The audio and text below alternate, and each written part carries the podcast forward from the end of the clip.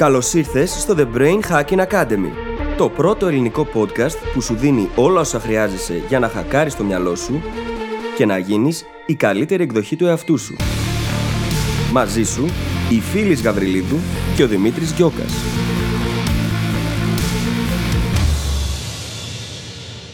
Γεια σου Brain Hacker και καλώς ήρθες σε άλλο ένα επεισόδιο του The Brain Hacking Academy. Σε αυτό το επεισόδιο συζητάμε τη σχέση μεταξύ αισιοδοξίας και απεσιοδοξίας.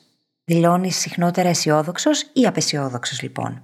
Θέλουμε σε αυτό το επεισόδιο να σπάσουμε εκείνο το στερεότυπο που κυκλοφορεί ότι η αισιοδοξία είναι απαραίτητα καλύτερη, η απεσιοδοξία είναι το χειρότερο ή οτιδήποτε. Ανήκουμε όλοι σε ένα σημείο του φάσματος. Και το θέμα είναι να μπορέσουμε να βρούμε τη χρυσή τομή, να βρούμε το σημείο στο οποίο ισορροπούν για εμάς και τη δική μας κατάσταση κάθε φορά τα πράγματα, έτσι ώστε να μας βοηθάει αυτό να αναλαμβάνουμε δράση και να οδηγούμαστε σε αποτελέσματα που θέλουμε να δούμε. Θα ακούσεις λοιπόν αρκετά πράγματα τα οποία ίσως να μην είναι αυτά που περιμένεις σε αυτό το επεισόδιο και αυτό είναι πάντα καλό. Σε αφήνω λοιπόν να απολαύσεις το επεισόδιο και σου εύχομαι καλή ακρόαση. Καλησπέρα Δημήτρη. Καλησπέρα φίλη. Τι κάνεις, πώς ήταν η εβδομάδα σου; Η εβδομάδα μου ήταν πολύ καλή. Ξεκουράστηκα κιόλας μια μέρα. το λέω λες και είναι κατόρθωμα. Πραγματικά. Αυτό πηγαίνω να πω. Και αισθάνομαι πάρα πολύ αισιόδοξη. Εσύ; Εγώ είμαι λίγο πιο ρεαλιστής σαν άνθρωπος. Η αισιοδοξία δεν είναι το πρώτο πράγμα που μου βγαίνει, αλλά όπως όλοι ξέρετε, ανυπομονώ για τις διακοπές οι οποίες έρχονται επιτέλους μια ξεκούραση. Και σημαίνουν κάποιες πολύ ενδιαφέρουσες αλλαγές στη ζωή μου, τις οποίες mm. θα μιλήσω για αυτές σίγουρα αργότερα, σε κανένα μήνα ή κάτι τέτοιο. Και όπως πάντα, η αλλαγή είναι αναπόφευκτη. Έτσι, αλλά η εξέλιξη είναι προαιρετική και ανυπομονώ, είμαι απίστευτα ενθουσιασμένος για το να μετατρέψω όλη αυτή την κατάσταση στα επόμενά μου βήματα και στην εξέλιξή μου. Μία από τα ίδια. Και εδώ στη Θεσσαλονίκη. Γενικά ανυπομονούμε. Και εσύ τώρα, Brain Hacker, που μας ακούς, αυτή τη στιγμή έχουμε επιστρέψει από την άδεια και έχουμε πέσει με τα μούτρα στη δουλειά πιθανότατα. ναι, ακριβώς. Ακριβώς. Όντως, ε, πλάκα-πλάκα τώρα που το λες. Ναι. Δεν το σκέφτηκα όταν έλεγα ότι περιμένω την άδεια πώ και πώς. Τώρα που βγαίνει το επεισόδιο την έχω ήδη κάνει την άδεια. Ισχύει. Έτσι για να είμαστε και αυθεντικοί. Το οποίο, σημαίνει ότι, το οποίο σημαίνει ότι αν μας ακολουθείτε στα social media, ήδη ξέρετε τι έρχεται πάρα πάρα πάρα πάρα πάρα πολύ σύντομα. Παρά ήταν πολλά πάρα αυτά, αλλά δεν πειράζει, θα το αφήσουμε. ξέρετε τι έρχεται, ξέρετε τι ετοιμάζουμε. Και αν δεν μας ακολουθείτε ήδη στα social media, μπείτε, ακολουθήστε μας, γιατί εκεί βλέπετε κάποια πολύ όμορφα πράγματα που έρχονται. Ή στο email μας.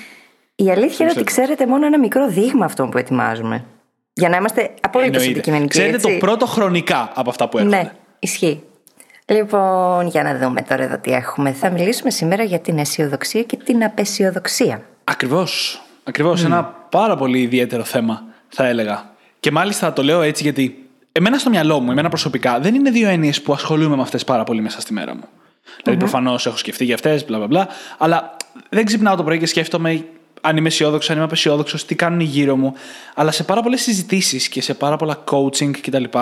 Οι άλλοι άνθρωποι τις φέρνουν πάρα πολύ αυτές τις έννοιες στο τραπέζι. Είμαι πάρα πολύ απεσιόδοξος σαν άνθρωπος, θέλω να είμαι αισιόδοξος και τέτοιες σκέψεις. Δεν είχα συνειδητοποιήσει ποτέ πόσο πολύ το σκέφτεται ο κόσμος. Αυτό το δίπολο.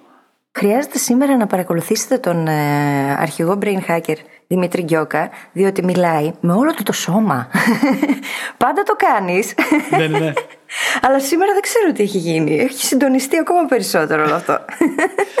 δεν ξέρω, μου βγαίνει πάρα πολύ να βάζω κίνηση όταν ε, μιλάω. Ειδικά αν θυμάστε, έχουμε ξαναπεί ότι ηχογραφούμε γιατί μας επιτρέπει αυτό να έχουμε καλύτερη ανάσα, περισσότερη ενέργεια. Ακούγεται καλύτερα δηλαδή. Mm-hmm. Και αυτό μου δίνει δυνατότητα να κινούμε ακόμα περισσότερο όταν μιλάω. Έχει κίνηση και πάθος σήμερα. Και αισιοδοξία. Θα το συζητήσουμε αυτό. Θα ξεκινήσω να μιλάω για το θέμα αντιστρέφοντας λίγο το αγαπημένο μοντέλο που έχουμε όλοι για την αισιοδοξία και την απεσιοδοξία σχετικά με το ποτήρι είναι μισογεμάτο ή μισοάδιο. Και όταν είμαστε παιδιά, μαθαίνουμε ότι ο αισιόδοξος άνθρωπος βλέπει το ποτήρι μισογεμάτο και ο απεσιόδοξος άνθρωπος βλέπει το ποτήρι μισοάδιο. Για να συνειδητοποιήσουμε πόσο περίεργα τα έχουμε στο μυαλό μας αυτά, θα σας πω ότι στην πραγματικότητα ισχύει το ακριβώς ανάποδο. Ο αισιόδοξος άνθρωπος βλέπει το ποτήρι μισοάδιο, γιατί πιστεύει ότι υπάρχει κι άλλο και περιμένει το ποτήρι να γεμίσει. Ενώ ο απεσιόδοξος άνθρωπος το βλέπει μισογεμάτο, γιατί η λογική του για τον κόσμο είναι αυτό είναι και δεν υπάρχει άλλο. Σκέψη λοιπόν, αν το βασική παρομοίωση που έχουμε όλοι στο μυαλό μας για την αισιοδοξία και την απεσιοδοξία είναι ας την πω λανθασμένη, Σκέψου πόσα πράγματα πρέπει να επαναπροσδιορίσουμε για αυτές τις δύο έννοιες. Ω, καλά, δεν το συζητάμε, έτσι. Και έχουμε πολλά πράγματα να σας πούμε σήμερα. το θέμα είναι, λοιπόν, πως χρειάζεται να αποδεχτούμε ότι η ζωή είναι απρόβλεπτη. Έτσι. Είναι και θα είναι πάντα. Και αυτό είναι κάτι το οποίο OK, okay, προσπαθούμε να το αντιπαρέλθουμε με το να δημιουργούμε στον εαυτό μας την ψευδαίσθηση του ελέγχου σε πολλά πράγματα. Σχετίζεται όμως άμεσα όλο αυτό και με τον τρόπο με τον οποίο βλέπουμε τα πράγματα. Δηλαδή, υπάρχουν κάποιοι άνθρωποι οι οποίοι έχουν μια φυσική τάση, το φυσική εισαγωγικά το βάζω, προς την απεσιοδοξία και άλλοι οι οποίοι έχουν μια τάση προς την αισιοδοξία. Mm-hmm. Αυτό όμως δεν σημαίνει ότι υπάρχουν βιολογικοί παράγοντες που οδηγούν σε αυτό. Πολύ σημαντικό έχει να κάνει με τις εμπειρίες μας, με το πώς έχουμε μεγαλώσει τα βιώματά μας, το πώς βλέπουμε τον κόσμο τελικά. Έχει να κάνει με τα ίδια μας τα φίλτρα, τα biases, πολλά πράγματα παίζουν ρόλο σε αυτό. Και φυσικά είναι κάτι το οποίο μπορούμε να ισορροπήσουμε και να καλλιεργήσουμε το να πηγαίνουμε προς τη μία ή την άλλη κατεύθυνση. Ή να καλλιεργήσουμε την ισορροπία ανάμεσά τους, που στην ουσία είναι κάτι που ανέφερε ήδη ο Δημήτρης. Ο πραγματισμός και ο ρεαλισμός, που μπορεί να βοηθήσει πάρα πολύ. Α αφιερώσουμε δύο λεπτά να μείνουμε λίγο στο από τι προκύπτει η τάση, mm-hmm. όντως. Και να πούμε ότι, όπως είπες, δεν είναι κανένα χαρακτηριστικό γενετής μας φέρνει εκεί, και είναι μόνο οι εμπειρίες μας. Δηλαδή, η αισιοδοξία ή η απεσιοδοξία μας εξαρτώνται σχεδόν αποκλειστικά από το πώς πήγαν τα πράγματα όταν μεγαλώναμε. Και δεν εννοώ αν πήγανε καλά ή όχι, σε καμία περίπτωση. Ενώ πώς πήγανε σε σχέση με τις προσδοκίες μας. Mm-hmm. Γιατί, σαν παιδιά, πολύ πριν φτάσουμε να σκεφτόμαστε οποιαδήποτε από όλες αυτές τις έννοιες, έχουμε προσδοκίες από τα πράγματα από την οικογένειά μας, από το τι χρήματα θα υπάρχουν στο σπίτι, με βάση το τι ισχύει. Και το αν τα πράγματα πάνε καλά ή όχι με βάση αυτές τις προσδοκίες, ορίζει την αισιοδοξία και την απεσιοδοξία μας. Και μετά αυτό που συμβαίνει είναι ότι αυτή η αρχική μας τάση δημιουργεί νέες προσδοκίες. Δημιουργεί δηλαδή κάποιους παραμορφωτικούς φακούς, κάποια biases, πάνω στα οποία βλέπουμε τον κόσμο. Και με βάση τα δύο πιο κλασικά, το selection bias και το confirmation bias, ενισχύεται το ίδιο μοντέλο. Παραδείγματος χάρη, αν περιμένουμε τα πράγματα να μην πηγαίνουν καλά, παρατηρούμε μόνο τις φορές που τα πράγματα δεν πηγαίνουν καλά και ενισχύεται η αισιοδοξία μας. Και το ακριβω ανάποδο με την αισιοδοξία. Το θέμα είναι πως τις περισσότερες, αν όχι όλες τις φορές, αυτό που βλέπουμε γύρω μας ή τα αποτελέσματα που βλέπουμε εξαρτώνται από τα ίδια τα biases. Από τους ίδιους παραμορφωτικούς φακούς μέσα από τους οποίους βλέπουμε. Διότι ακριβώς επιλέγουμε, ασυνείδητα επιλέγουμε το τι θα πάρουμε για να επιβεβαιώσει το μοντέλο του κόσμου που έχουμε ήδη μέσα μας. Και αν αυτό το μοντέλο είναι απεσιόδοξο, τι είναι και ο κόσμος να φαντάζει απεσιόδοξος. Όπως και το αντίθετο. Αυτό δεν σημαίνει πως το ένα είναι καλύτερο από το άλλο απαραίτητα όμως. Ακριβώς. Και μόλις είπες τη λέξη κλειδί για όλο το επεισόδιο, τη φράση κλειδί μάλλον, ότι δεν είναι το ένα απαραίτητα καλύτερο από το άλλο. Και είμαι σίγουρος ότι όσοι ξεκινήσατε να ακούτε αυτό το επεισόδιο, οι περισσότεροι περιμένατε να δούμε πώς μπορείς να πας από την απεσιοδοξία στην αισιοδοξία. Mm-hmm. Αλλά εδώ θα πούμε ότι δεν υπάρχει καμία ανάγκη για κάποια τέτοια μετακίνηση.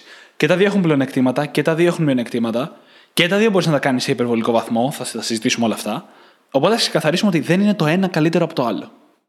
Δεν είναι. Και μάλιστα οι άνθρωποι που έχουν αυτή την τάση προς την απεσιοδοξία τείνουν να έχουν μέσα τους, να έχουν καλλιεργήσει μηχανισμούς άμυνας, οι οποίοι τους βοηθούν να ανταπεξέρχονται καλύτερα στα προβλήματα που προκύπτουν, έτσι.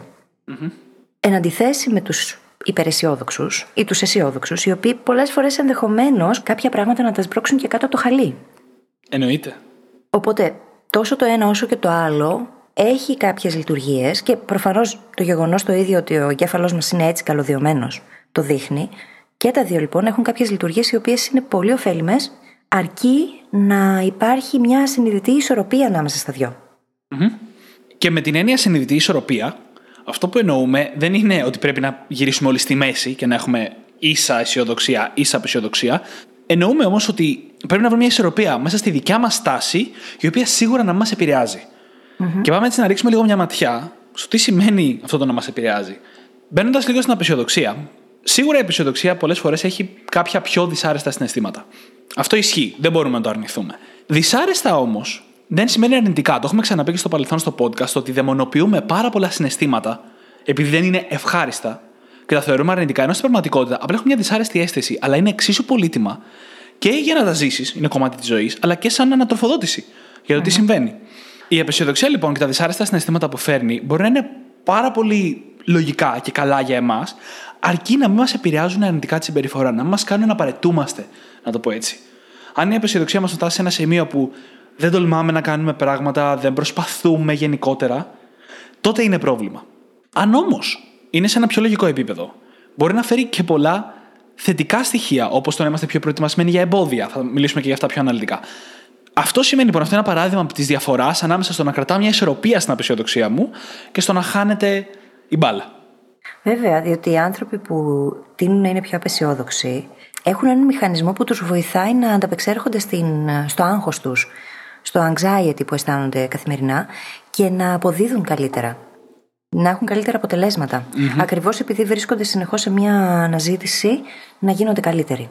Και ανταπεξέρχονται καλύτερα στο αρνητικό feedback. Επειδή το μυαλό τους είναι προσανατολισμένο στο να εντοπίζει τα προβλήματα, ακριβώς για να μπορέσει να κάνει κάτι με αυτό το feedback και να βελτιωθούν. Μια πολύ μικρή διευκρίνηση. Αρνητικό feedback, εδώ εννοούμε εποικοδομητικό feedback, το οποίο όμως ξεκινάει με βάση το τι θα μπορούσε να γίνει καλύτερα. Ναι, ναι, ναι, ακριβώς. Δεν εννοούμε επικριτική συμπεριφορά που σε κάνει να νιώθεις άσχημα. Κανέναν δεν τον βοηθάει αυτή. Όχι, και έχουμε πει ότι κάποιοι άνθρωποι θα είναι πάντα μπίπ και αυτό είναι οκ. Ακριβώς. Από τις αγαπημένες μου φράσεις εδώ μεταξύ. ναι, ναι. Νομίζω θα γίνει ένα από τα quotes, να ξέρεις. ναι, θα πρέπει. Ξέρεις, είναι το, η αλλαγή είναι αναπόφευκτη, η εξέλιξη είναι προαιρετική και μετά είναι και το κάποιοι άνθρωποι είναι μπίπ και αυτό είναι οκ. Ωραίο ακούγεται πρακτικά τώρα που το, ξανά, το είπα έτσι. Ωραίο είναι. Κράτα το. ναι, το κρατήσω. θα το σημειώσω. Συνέχισε. Από την άλλη, οι άνθρωποι που έχουν την κλίση προς την αισιοδοξία έχουν και περισσότερες πιθανότητες να κυνηγήσουν τους στόχους τους. Αν και συνήθως εκείνοι οι άνθρωποι που κυνηγούν τους στόχους τους τείνουν να είναι πιο αισιόδοξοι. Και θα το δούμε αυτό λίγο πιο αναλυτικά μετά. Πολύ καλό αυτό.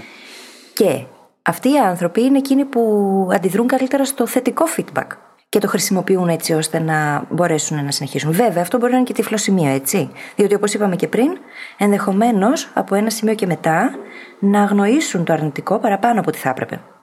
Και αυτό φυσικά πάλι δεν είναι καλό έτσι, γιατί χρειάζεται να τα λαμβάνουμε όλα υπόψη μας σε ένα υγιές και κατάλληλο ποσοστό όμως, όπως έχουμε συζητήσει και στα προηγούμενα επεισόδια. Σκέψου κιόλας πόσο πιο δύσκολο θα ήταν για κάποιον αισιόδοξο να διαχειριστεί την αποτυχία. Mm-hmm. Γιατί όταν πιστεύεις ότι τα πράγματα θα πάνε καλά και δεν πάνε καλά, υπάρχει πολύ μεγαλύτερη απόκληση να διαχειριστείς συναισθηματικά από το ανάποδο. Και μετράει σε όλο αυτό και το γεγονός ότι βγαίνουν πιο εύκολα ας πούμε πιο εύκολα, έξω από τη ζώνη ανεσή τους, παίρνουν ρίσκα πιο εύκολα και αυτό φυσικά φέρνει και περισσότερο στρες, έτσι. Διότι όταν είσαι έξω από τη ζώνη άνεση δεν αισθάνεσαι ασφαλής και αυτό εκ των πραγμάτων οδηγεί σε στρες. Ακριβώς. Οπότε σκέψου μετά να παίζεις και σε τοίχο. Mm-hmm. Ακριβώς. Και, και εμείς σκεφτόμαστε ότι κάθε φορά που είμαστε έξω από τη ζώνη άνεσή μας αυτό είναι καλό. Έχουμε ξαναμιλήσει στο παρελθόν για το μοντέλο με το λαστιχάκι mm-hmm. που είναι εκεί που κάθεται, μετά είναι το stretch zone που εξελίσσεσαι, αλλά μετά υπάρχει το snap zone και το panic zone. Δηλαδή, αν το παρακάνεις, είναι αντιπαραγωγικό, δεν σε βοηθάει. Δεν σε εξελίσσει το να παραβγείς έξω από τη ζώνη άνεσή σου. Μπορεί να είναι και επικίνδυνο συναισθηματικά. Έως και τραυματικό θα μπορούσε κανείς να πει.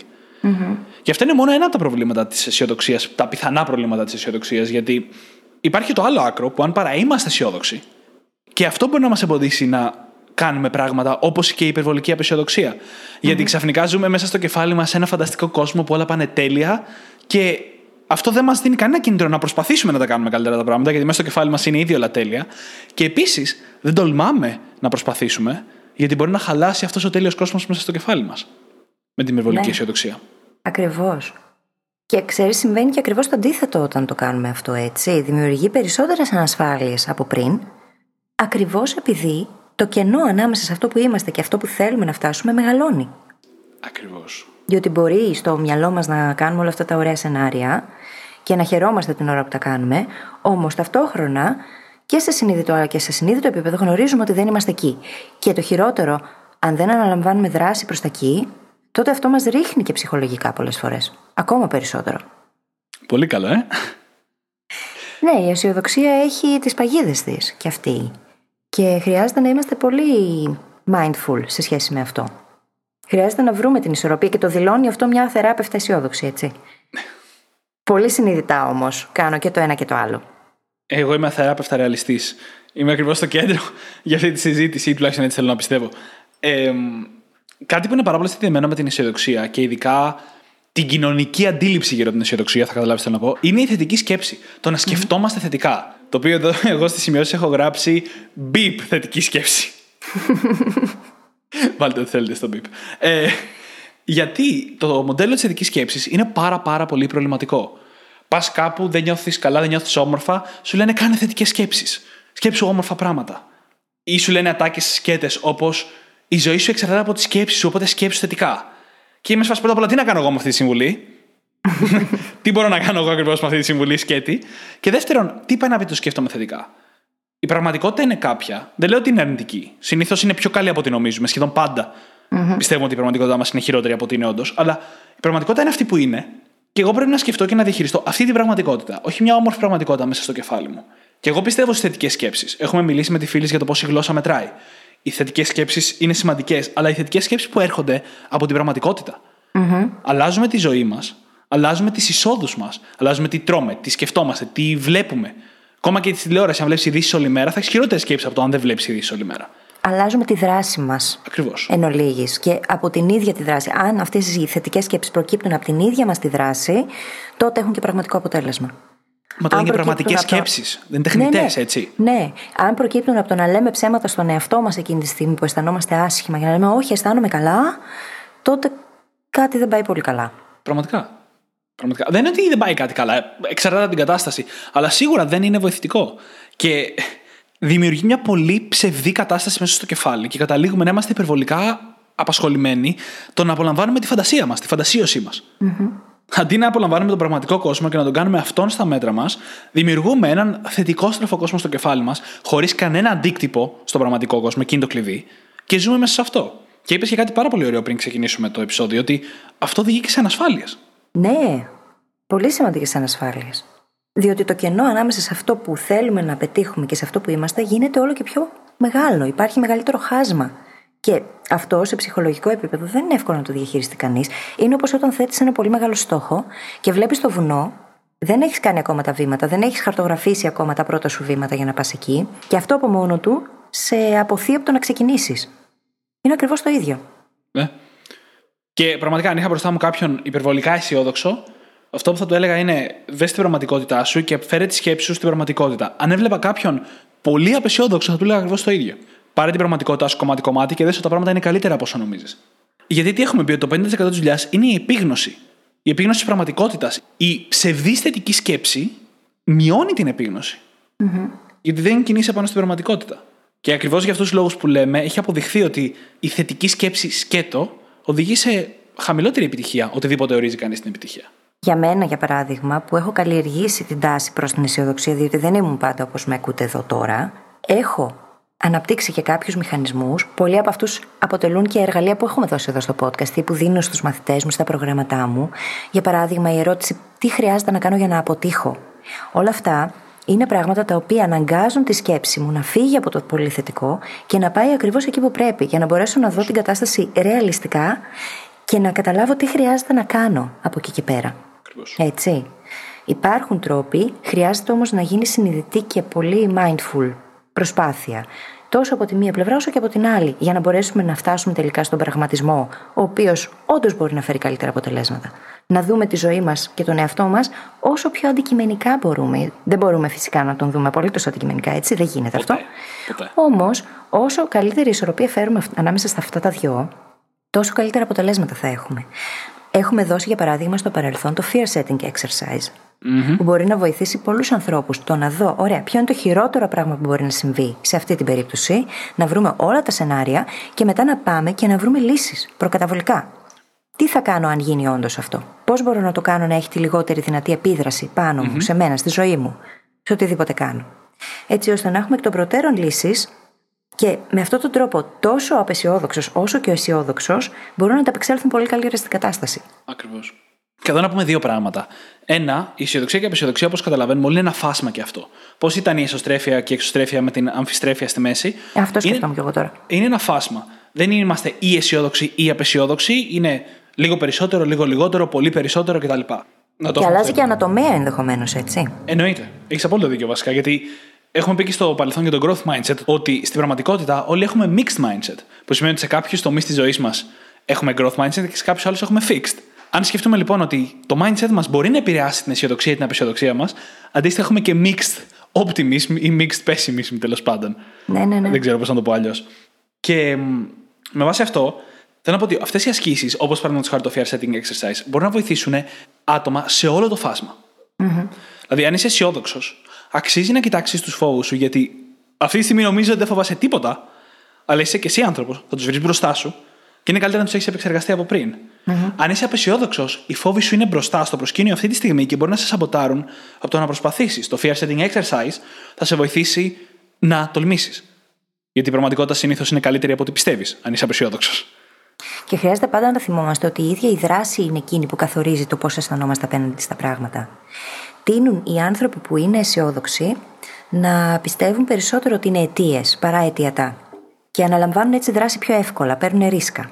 Από την άλλη, οι άνθρωποι που είναι απεσιόδοξοι, για εκείνους ισχύει ακριβώς το αντίθετο. Αισθάνονται πως είναι αιτιατό. Και αυτό είναι που συνήθως βάζει και τα εμπόδια. Αν όμως δεχτούμε ότι είμαστε πάντα σε θέση να επηρεάσουμε τα πράγματα, διότι αυτό συμβαίνει στην απεσιοδοξία, αισθανόμαστε πως η ζωή συμβαίνει σε εμάς, όχι από εμάς. Αν λοιπόν αποδεχτούμε ότι η ίδια μας η δράση καθορίζει το τι συμβαίνει και ότι όντως έχουμε επίδραση στα πράγματα, ανεξάρτητα από το αν είμαστε αισιόδοξοι ή απεσιόδοξοι. Αν δεχτούμε αυτό, τότε τίνουμε όλο και περισσότερο να ισορροπούμε τη ζυγαριά. Mm-hmm. Και δράση μπορεί να σημαίνει το να κάνω αυτό το fear setting exercise, να κάτσω και να απαντήσω γραπτός την ερώτηση τι πρέπει να κάνω για να αποτύχω, τι χρειάζεται να κάνω για να αποτύχω. Αυτό από μόνο του κάνει ένα πάρα πολύ ισχυρό self-signaling.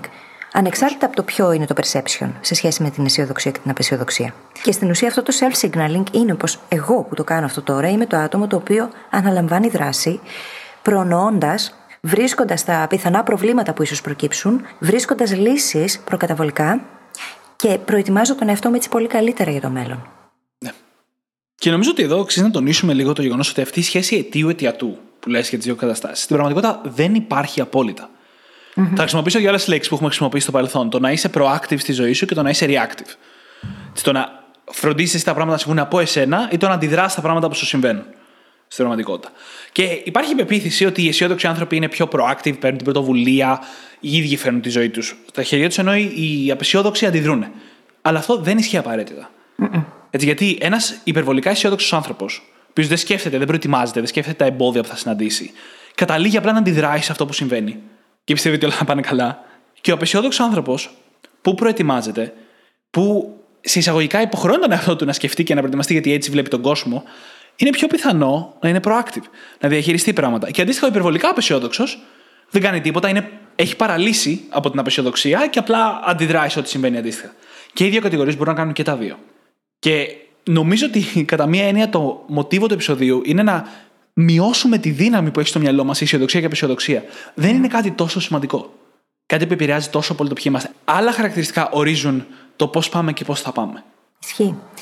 Και τείνουμε επίσης να συνδέουμε την αισιοδοξία πολλές φορές με την αυτοπεποίθηση του ατόμου. Όμως, η αυτοπεποίθηση δεν είναι απαραίτητα απόρρια της αισιοδοξίας, διότι όπως είπαμε και πριν, ο άνθρωπος που είναι αισιόδοξος ή υπερβολικά αισιόδοξος, πολλές φορές ίσως να μην αναλαμβάνει καν δράση. Αυτό δεν χτίζει αυτοπεποίθηση, κάνει ακριβώς το αντίθετο. Η δράση που αναλαμβάνουμε όμως είναι εκείνη που οδηγεί στην αυτοπεποίθηση και η αυτοπεποίθηση οδηγεί σε περισσότερη αισιοδοξία. Άρα είναι δράση, αυτοπεποίθηση, αισιοδοξία η σειρά. Ακριβώς. Και έχει παρατηρηθεί αυτή η σχέση. Έχει παρατηρηθεί ότι οι αισιόδοξοι άνθρωποι έχουν συνήθως μεγαλύτερη αυτοπεποίθηση. Και για χρόνια οι κύκλοι των ψυχολόγων πιστεύαν ότι η αισιοδοξία φέρνει αυτοπεποίθηση. Αλλά πλέον έχει αποδειχθεί το αντίθετο. Ότι η αυτοπεποίθηση πάντα φέρνει αισιοδοξία.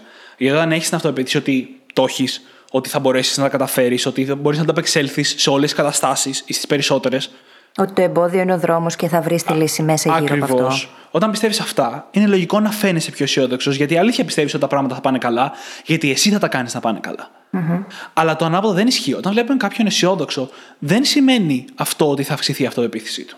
Είναι μονόδρομη αυτή η σχέση. Και το ίδιο ισχύει και με το να έχεις μια πιο growth-oriented στάση, το να πηγαίνεις προς την εξέλιξη. Δεν είναι ότι οι άνθρωποι που είναι αισιόδοξοι είναι πιο growth-oriented. Είναι ότι αν είσαι πιο growth-oriented, πιστεύεις ότι τα πράγματα θα πάνε καλύτερα, ότι θα εξελιχθείς, είναι και αυτό μια μορφή αυτοπεποίθηση mm-hmm. και φέρνει αισιοδοξία. Και τελικά ο στόχος είναι το να αυξήσουμε την αυτοπεποίθηση που αισθανόμαστε, έτσι; Όχι το να αυξήσουμε την αισιοδοξία ή την απεσιοδοξία μας. Διότι μέσα από αυτό θα προκύψει και πιο θετική στάση απέναντι στην ίδια τη ζωή. Όσο περισσότερο χτίζεις την αυτοπεποίθηση μέσα από τη δράση που αναλαμβάνεις, τόσο πιο αισιόδοξα βλέπεις τα πράγματα. Mm-hmm.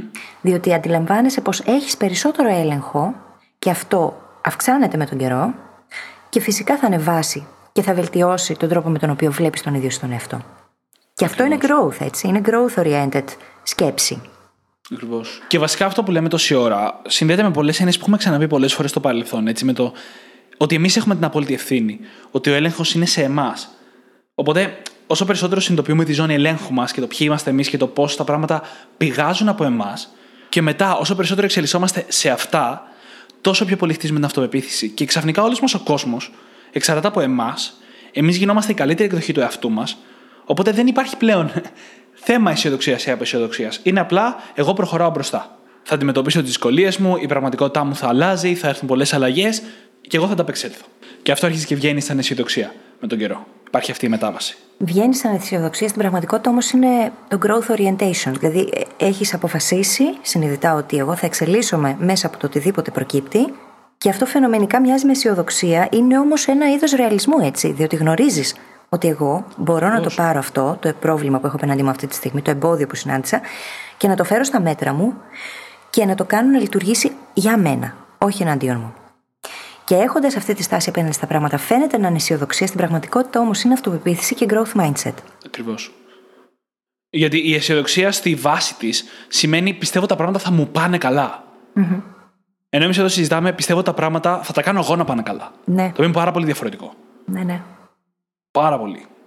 Είναι λίγο σαν wishful thinking στο μυαλό μου. Δηλαδή και Ναι, εγώ όταν ακριβώς. δηλώνω ότι είμαι αθεράπευτα αισιόδοξη, στην ουσία αυτό που εννοώ είναι ότι είμαι τόσο growth oriented που δεν δέχομαι ότι τα πράγματα δεν μπορώ να τα κάνω να δουλέψουν για μένα. Ακριβώς. Αρνούμαι να το δεχτώ, δεν το διαπραγματεύομαι για τον εαυτό μου. Αυτό είναι για μένα η μετάφραση του αθεράπευτα αισιόδοξη. Ακριβώς. Και έτσι βγάζει και περισσότερο νόημα. Κατάλαβες. Ευχαριστώ.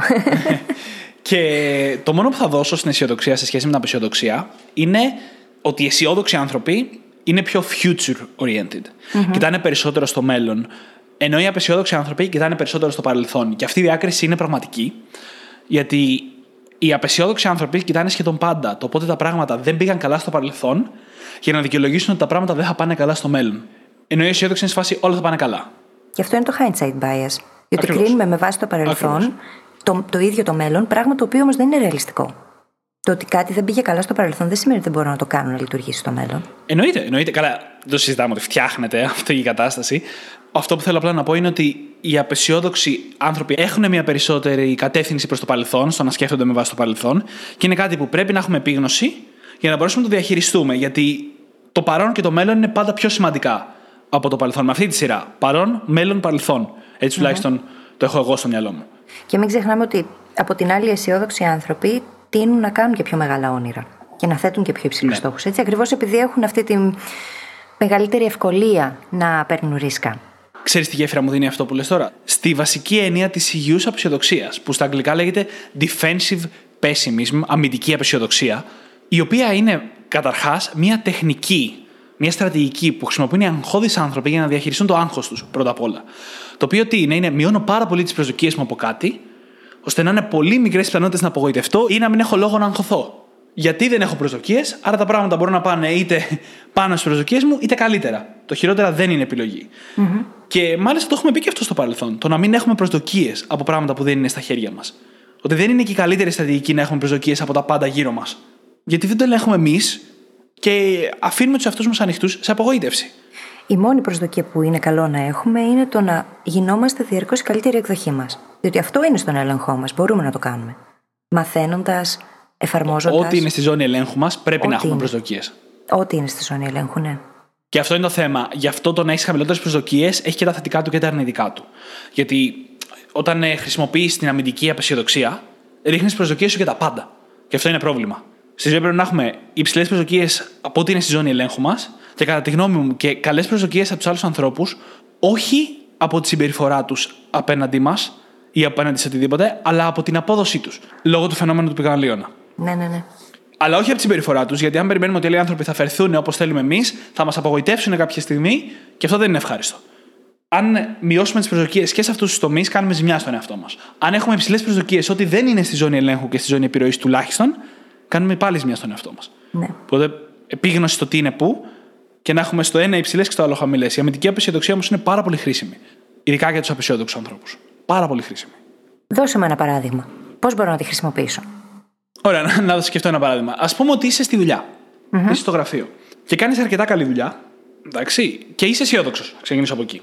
Και μόνο που περιμένεις με ότι- τοποθέτησες μέσα σε γραφείο, έχω χάσει την αισιοδοξία μου.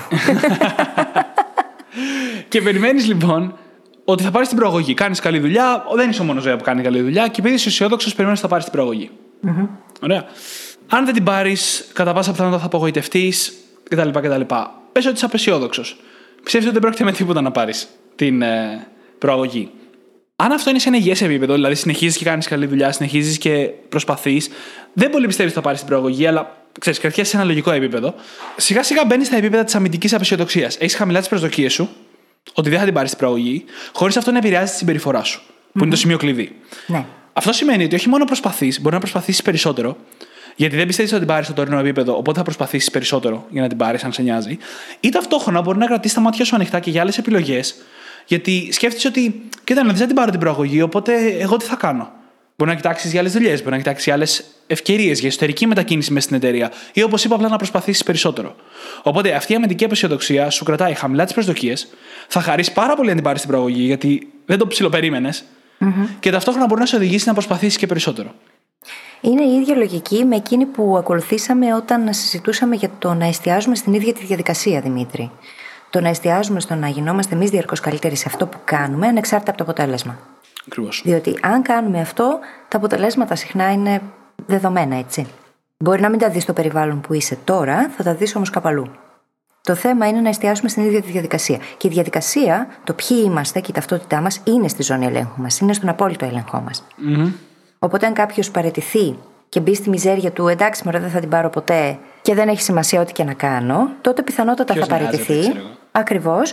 Και αυτό από μόνο του εννοείται πως θα οδηγήσει σε ένα αποτέλεσμα που θα μας αξίζει, διότι θα έχουμε παραιτηθεί από την προσπάθεια. Ακριβώς. Και πόσο γίνεται αυτό μια αυτοεκτελούμενη προφητεία, έτσι. Ναι, ναι. Και βασικά είπες μια λέξη που άξιζε να σταθούμε λίγο. Μιζέρια. Και μια πολύ σημαντική διάκριση να κάνουμε εδώ είναι της απεσιοδοξίας και της μιζέριας. Θεωρώ ότι στο φάσμα αισιοδοξία-απεσιοδοξία, μετά την απεσιοδοξία πιο πέρα, προς το χειρότερο, έχει τη μιζέρια. Έχει το. Ποτέ τα πράγματα δεν πάνε καλά και όλα είναι χάλια και συνήθως αυτό είναι και πολύ fixed mindset. Στη φάση φταίνουν όλοι οι άλλοι και δεν έχω εγώ τον έλεγχο καθόλου και ποιος νοιάζεται, να μην το πω χειρότερα Ναι, ναι. κτλ, κτλ. Αυτή είναι μια κατάσταση που θέλουμε να αποφύγουμε πάση θυσία. Πάση θυσία. Ο απεσιόδοξος άνθρωπος, ο φυσιολογικά απεσιόδοξος άνθρωπος, απλά δεν πιστεύει ότι τα πράγματα θα πάνε και τέλεια. Δηλαδή είναι λίγο πιο πέρα από το ρεαλισμό και έχει χειρότερες προσδοκίες από αυτές που πραγματικά θα έπρεπε να έχει, με βάση την πραγματικότητα εννοώ. Αλλά δεν είναι μίζερος σε καμία περίπτωση. Ξαναείπαμε, δεν παρετείται, δεν αφήνει πράγματα πίσω. Μερικές φορές υποτιμάει τον εαυτό του, αλλά γι' αυτό είμαστε εδώ για να μιλήσουμε για επιγνωση και να δουλευτούν όλα αυτά. Σίγουρα όμως δεν είναι μίζερος. Η μιζέρια είναι μια πολύ δυσάρεστη κατάσταση. Και για τον εαυτό μας και για τους γύρω μας, οφείλω να πω. Φυσικά. Είναι τοξική. Τοξική διότι δεν μας αφήνει να ζούμε σε όλο το φάσμα και το εύρος των δυνατοτήτων μας, έτσι. Αν φταίνε τα πάντα γύρω μου, όλος ο κόσμος είναι κακός, η ζωή ποτέ δεν θα γίνει καλύτερη και όλα αυτά τα πράγματα που ξέρουμε ότι λένε οι μίζεροι άνθρωποι στον εαυτό τους και στους άλλους, τότε φυσικά και θα μείνουμε μέσα σε αυτό το κουτάκι και δεν θα φύγουμε ποτέ από εκεί. Ακριβώς. Η μιζέρια είναι πολύ τρομακτική, θα έλεγα. Και είναι μια κατάσταση στην οποία μπορούμε να πέσουμε αν αφήσουμε τους εαυτού μας να μπουν σε ένα αρνητικό φαυλοκύκλο, σε, ένα, σε μια ρουφίχτρα. Το downward spiral έχω στο μυαλό μου που δεν Ναι, είναι ναι, καλύτερη ναι, ναι. ναι, φράση. Ε, Σε μια δίνη. σε μια δίνη ακριβώς. Είναι μια κατάσταση στην οποία μπορούμε να φτάσουμε αν αφήσουμε εντελώς την αίσθηση ότι έχουμε τον έλεγχο σε οτιδήποτε. Η μιζέρια είναι εξορισμού μια κατάσταση στην οποία πιστεύουμε ότι δεν έχουμε τον έλεγχο καθόλου. Το οποίο είναι ψέμα. Σκέψεις, συναισθήματα, συμπεριφορές. Έχουμε πάντα τον έλεγχο τουλάχιστον σε αυτά. Και ξαναλέω σκέψεις όχι με την έννοια του κάνε θετικές σκέψεις, αλλά με την έννοια του οι σκέψεις μου εξαρτώνται από το τι κάνω. Από το τι τρώω, από το τι διαβάζω, από το τι κάνω με όλες τις έννοιες. Και από τον ορισμό που δίνω κάθε φορά σε αυτή τη δράση, συνειδητά. Έτσι αλλάζει την ταυτότητα. Τι κάνω και τι συμβολίζει, τι σημαίνει αυτό για μένα. Ανήκει στην ταυτότητα που θέλω να έχω ή όχι; Και εκεί οι αποφάσεις μετά απλοποιούνται κιόλας. Αν έχω αποφασίσει ποιος θέλω να είμαι, τότε αναλαμβάνω και δράση η οποία υποστηρίζει αυτό το πράγμα. Και της δίνω την ερμηνεία εκείνη τη στιγμή που κάνω αυτή τη δράση συνειδητά. Και σιγά σιγά, μέρα με τη μέρα, αλλάζει η ταυτότητα. Ακριβώς. Καταλαβαίνουμε λοιπόν σιγά σιγά πως οι έννοιες της αισιοδοξίας και της απεσιοδοξίας χάνουν λίγο τη δύναμή τους όσον αφορά το τι θα κάνουμε. Γιατί δεν είναι αιτίες, είναι αποτελέσματα. Από το πώς πάει η ζωή μας και από το πώς εμείς τη χειριζόμαστε, βιώνουμε αισιοδοξία ή απεσιοδοξία και όχι το ανάποδο. Και θεωρώ ότι πάρα πολλοί κόσμος εγκλωβίζεται μέσα σε αυτή την έννοια, ειδικά στον ορισμό του είμαι απεσιόδοξος. Ω. ναι. Εγκλωβίζεται πάρα πολλοί κόσμος. Και στην πραγματικότητα δεν είναι αυτός. Στην πραγματικότητα είναι κάποια στοιχεία fixed mindset ή κάποια δούλευτα εσωτερικά πράγματα για τα οποία πρώτα απ' όλα πρέπει να αποκτήσουμε επίγνωση. Fun fact εντωμεταξύ που ξέχασα να πω. Οι απεσιόδοξοι άνθρωποι συνήθως έχουν περισσότερο χιούμορ. Καλό. Ναι. Να το πω αρκετά νωρίτερα, αλλά το ξέχασα. Συνήθως το χιούμορ είναι στους απεσιόδοξους ανθρώπους. Γιατί είναι κατεξοχήν ένας μηχανισμός διαχείρισης των δυσάρεστων συναισθημάτων που μερικές φορές φέρνει η απεσιοδοξία. Ναι, αυτό ισχύει. Και έχουν και υψηλότερες δόσεις αυτοσαρκασμού, έτσι. Ε, ναι, συνήθως το χιούμορ είναι αυτό ο σαρκασμό. Συνήθως. Ή τουλάχιστον από εκεί ξεκινάει. Ένα άλλο κομμάτι που δεν είπαμε έχει να κάνει με την ορμονική σχέση ανάμεσα στην αισιοδοξία και στην απεσιοδοξία. Παραδείγματος χάρη, αμέσως μετά από ένα sprint που έχουν δημιουργηθεί ενδορφίνες στο σώμα μας, είναι πιο πιθανό να έχουμε αισιόδοξη στάση από ότι πριν το sprint. Μα και η ίδια η γλώσσα του σώματός μας οδηγεί σε διαφορετικά συναισθήματα σε σχέση με το αισιόδοξος απεσιόδοξος. Ναι, ναι. Δηλαδή, αν ε, κάθομαι σε μια στάση έτσι πολύ μαζεμένη και δίνει το σώμα μου στην ψυχολογία μου ότι αισθάνομαι ανασφαλής, γιατί το σώμα μου έχει μαζευτεί, τότε και ορμονικά το σώμα αντιδρά με τον ίδιο τρόπο. Αντίστοιχα, αν τη στιγμή εκείνη που αισθάνομαι πάρα πολύ άσχημα πάρω μια πόζα η οποία δείχνει πολύ δυναμική, π.χ. την πόζα του Σούπερμαν ή της Wonder Woman, τότε αυτόματα το ίδιο το σώμα μου δίνει σήμα στην ψυχολογία μου ότι αισθάνομαι με ένα συγκεκριμένο τρόπο. Και αλλάζει. Είναι αμφίδρομη αυτή η σχέση. Ακριβώς. Τόσο το μέσα επηρεάζει το έξω, όσο και το έξω επηρεάζει το μέσα. Ακριβώς. Και επειδή δεν σε πήγα εγώ στο sprint, γιατί είναι απλά πιο μεγάλη η ορμονική αντίδραση από Ναι, απλά μία πόζα, από το απλά το body language. Αλλά σίγουρα οτιδήποτε κάνουμε που αλλάζει την ορμονική μας ισορροπία, αλλάζει και την τοποθέτησή μας απέναντι στο τι θα συμβεί. Ακόμα και το να χαμογελάς απλά. Δεν είναι μόνο μια αλλαγή, αλλά θα σας πρότεινα να το χρησιμοποιήσετε ως εξής. Αν θέλετε να επεξεργαστείτε κάτι, τι πιστεύετε για το μέλλον ή να πάρετε μια σοβαρή απόφαση, θα πρότεινα να επεξεργαστείτε από διαφορετικές καταστάσεις. Δηλαδή, αν γενικά είστε απεσιόδοξοι άνθρωποι, επεξεργαστείτε την απόφαση, ας πούμε, με την απεσιοδοξία και μετά κινήστε λίγο το σώμα, ανεβάστε λίγο τα επίπεδα ενδορφινών και σερωτονίνης με την άσκηση, ας πούμε, για να την Χορέψτε. επεξεργαστείτε από λίγο πιο αισιόδοξη κατάσταση. Χορέψτε, ακριβώς. Αγκαλιαστείτε. Οξυτοκίνη, σοβαρά το λέω. Αν είστε γενικά αισιόδοξοι άνθρωποι, κάποια στιγμή που θα είστε πιο πεσμένοι, ξαναεπεξεργαστείτε την απόφαση. Γιατί αξίζει να επεξεργαζόμαστε τις αποφάσεις και τη ζωή μας και τη σκέψη μας από διαφορετικές καταστάσεις. Γιατί παίρνουμε διαφορετικά συμπεράσματα. Και δεν είναι το ένα πιο πολύτιμο από το άλλο. Όλα μαζί θα μας οδηγήσουν να βγάλουμε μια απόφαση. Μ' αρέσει αυτό το μοντέλο. Είναι πολύ ωραίο αυτό το μοντέλο και μου θυμίζει το μοντέλο με τα έξι καπέλα. Ναι, Που βάζεις το καπέλο του αισιόδοξου, του απεσιόδοξου και όλο αυτό το ωραίο πράγμα και βλέπεις και επεξεργάζεσαι τα πράγματα από διαφορετική κατάσταση. Mental state. Διαφορετική πνευματική κατάσταση κάθε φορά. Και αναγκάζεις την ουσία τον εαυτό σου να δει τα πράγματα και θετικά και αρνητικά και αντικειμενικά και Ακριβώς. όλα αυτά μαζί. Κάποια στιγμή θα το συζητήσουμε αυτό. ναι, εγώ το προσωμιάζω αυτό πολύ συνοπτικά με το να επεξεργάζομαι σημαντικές αποφάσεις σε διαφορετικά χρονικά σημεία. Και επίτηδες σε διαφορετικά χρονικά σημεία και μέσα στη μέρα. Δηλαδή πρωί, βράδυ, μετά το φαΐ, πριν φάω, fasted κτλ. κτλ. Γιατί ξέρω ότι σε κάθε κατάσταση είμαι σε διαφορετική πνευματική διάθεση, με πολλές έννοιες. Πόσο nerdy brain hacker είσαι, Δημήτρη; Καλά, όχι μόνο εγώ. Σε αυτή την κλίση, Προ, Προφανώς. φίλης. Και όμως βοηθάει πάρα πολύ αυτό. Ακριβώς. Και το τελευταίο που θέλω εγώ να πω έχει να κάνει με το ρεαλισμό. Γιατί για μένα, αν λέγαμε πού θέλουμε να φτάσουμε σε αυτό το φάσμα, θα ήταν πάντα ο ρεαλισμός. Πρώτα απ' όλα, εκεί τοποθετώ τον εαυτό μου, οπότε ίσως να είμαι λίγο biased, αλλά μου αρέσει πάρα πολύ στην παρομοίωση με το ποτήρι. Είτε το βλέπει μισογεμάτο, το βλέπει μισοάδιο. Κάποια από τις δύο κατηγορίες είναι που ο ρεαλιστής έρχεται, πίνει το νερό για να ενυδατωθεί και μετά συνεχίζει τη δουλειά του. Ξέρεις, δεν ασχολείται με το αν το ποτήρι είναι μισογεμάτο ή μισοάδιο.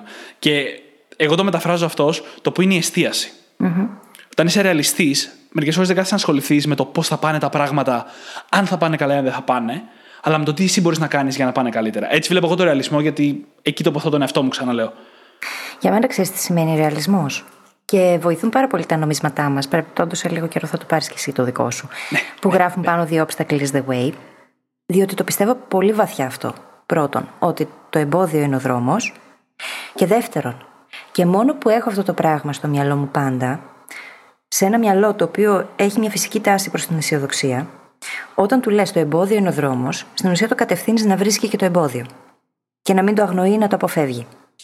Ναι. Οπότε, εκ των πραγμάτων, έχω αυτό το προσανατολισμό. Και από την άλλη, αν είσαι απεσιόδοξα προκατηλημένος και σκέφτεσαι πως το εμπόδιο είναι ο δρόμος, και πάλι αυτό είναι θετικό για σένα. Διότι γνωρίζεις ήδη ότι υπάρχουν ούτως ή άλλως εμπόδια, ξέρεις όμως ότι είναι και δρόμος. Ακριβώς. Και για περισσότερα πάνω στο συγκεκριμένο πράγμα που έλεγε η φίλης τώρα, το επεισόδιο Εξέλιξη μέσα από τις δυσκολίες Ναι. μιλάει αρκετά περισσότερο για αυτό. Και νομίζω ότι με αυτό μπορούμε να κλείσουμε το επεισόδιο. Νομίζω ότι μελετήσαμε αρκετά καλά την αισιοδοξία και την απεσιοδοξία. Τι λες και εσύ; Εγώ συμφωνώ και θέλω να σας πω το εξής. Σε όποιο σημείο του φάσματος και να ανήκετε, είναι ok, έτσι. Μπορούμε πολύ συνειδητά να πάρουμε τον έλεγχο στη ζώνη ελέγχου μας και να μπορέσουμε έτσι να γίνουμε αιτίες και όχι αιτιατά. Σε όποια κατηγορία και να ανήκουμε ή αν λέμε ότι ανήκουμε. Διότι εγώ πιστεύω Ναι. πως δεν ανήκουμε πουθενά και ότι απλώς πολλές φορές Ταμπέλες βάζουμε βάζουμε. ταμπέλες στον εαυτό μας ακριβώς και χαντακωνόμαστε από μόνοι μας. Ακριβώς. Δεν ισχύει ούτε το ένα ούτε το άλλο. Ισχύει Έχουμε το τι την επιλέγεις ανάγκη. κάθε φορά να είσαι. Έχουμε την ανάγκη να βάλουμε τους εαυτούς μας και τη συμπεριφορά μας σε κουτάκια, όπως και τους άλλους, και καταλήγουμε να περιοριζόμαστε αυτά τα κουτάκια. Σχηματίζουν ένα καλούπι αυτά τα κουτάκια όλα μαζί και κλειδωνόμαστε μέσα σε αυτό. Ενώ είμαστε πολύ πιο περίπλοκα όντα και το έχουμε ξαναπεί. Και θα πω για το φάσμα που είπε η φίλη ότι δεν είναι OK να είμαστε παντού, με την έννοια ότι αν είμαστε στην υπερβολή, είτε προς τη μία είτε προς την άλλη, και αυτό επηρεάζει τον τρόπο που χειριζόμαστε τα πράγματα. Παραδείγματος χάρη, δεν κάνουμε πράγματα, επειδή είμαστε υπερβολικά αισιόδοξοι ή απεσιόδοξοι, τότε καλό θα είναι να μετακινηθούμε προς ένα πιο υγιές σημείο της ίδιας κατηγορίας. Και σε αυτό το σημείο θα προτείνω να πάτε να ξανακούσετε το επεισόδιο για την αυτοπεποίθηση. Ακριβώς. Ή να το ακούσετε αν δεν το έχετε ακούσει ήδη, διότι το θέμα μας δεν είναι να γίνουμε πιο αισιόδοξοι. Το θέμα μας είναι να χτίσουμε την αυτοπεποίθηση και αυτή προκύπτει μόνο μέσα από τη δράση. Ακριβώς. Τώρα μπορούμε να κλείσουμε λοιπόν το επεισόδιο και όπως πάντα θα βρείτε τις σημειώσεις του επεισοδίου στο site μας στο brainhackingacademy.gr. Και θα σας ζητήσουμε όπως πάντα να μας βρείτε στην αγαπημένη σας εφαρμογή podcast, να κάνετε subscribe αν δεν το έχετε κάνει ήδη και να μας αφήσετε ένα φανταστικό πεντάστερο review, διότι έτσι βοηθάτε το podcast να γίνει πιο γνωστό, να γίνουν περισσότεροι brain hackers και μια μικρή πράξη αγάπης. Για να γίνουν αυτοί οι brain hackers περισσότεροι, αρπάξτε τα κινητά των φίλων σας και μάθετε τους πώς μπορούν να γίνουν και εκείνοι brain hackers. Σας ευχαριστούμε πάρα πολύ που ήσασταν μαζί μας σήμερα και ετοιμαστείτε γιατί σας ετοιμάζουμε κάποια πάρα πάρα πάρα πολύ ωραία πράγματα. Πάρα πολύ ωραία πράγματα όμως. Εγώ έχω κατενθουσιαστεί και παίζει τώρα και που βγαίνει το επεισόδιο να τα έχουμε και στα χέρια μας. Ή να πρόκειται να τα έχουμε Πρόκειται, στα χέρια πρόκειται. Έρχονται, έρχονται, έρχονται. έρχονται. μας. Ωραία, ωραία. τέλεια. λοιπόν, καλή συνέχεια. Καλή συνέχεια.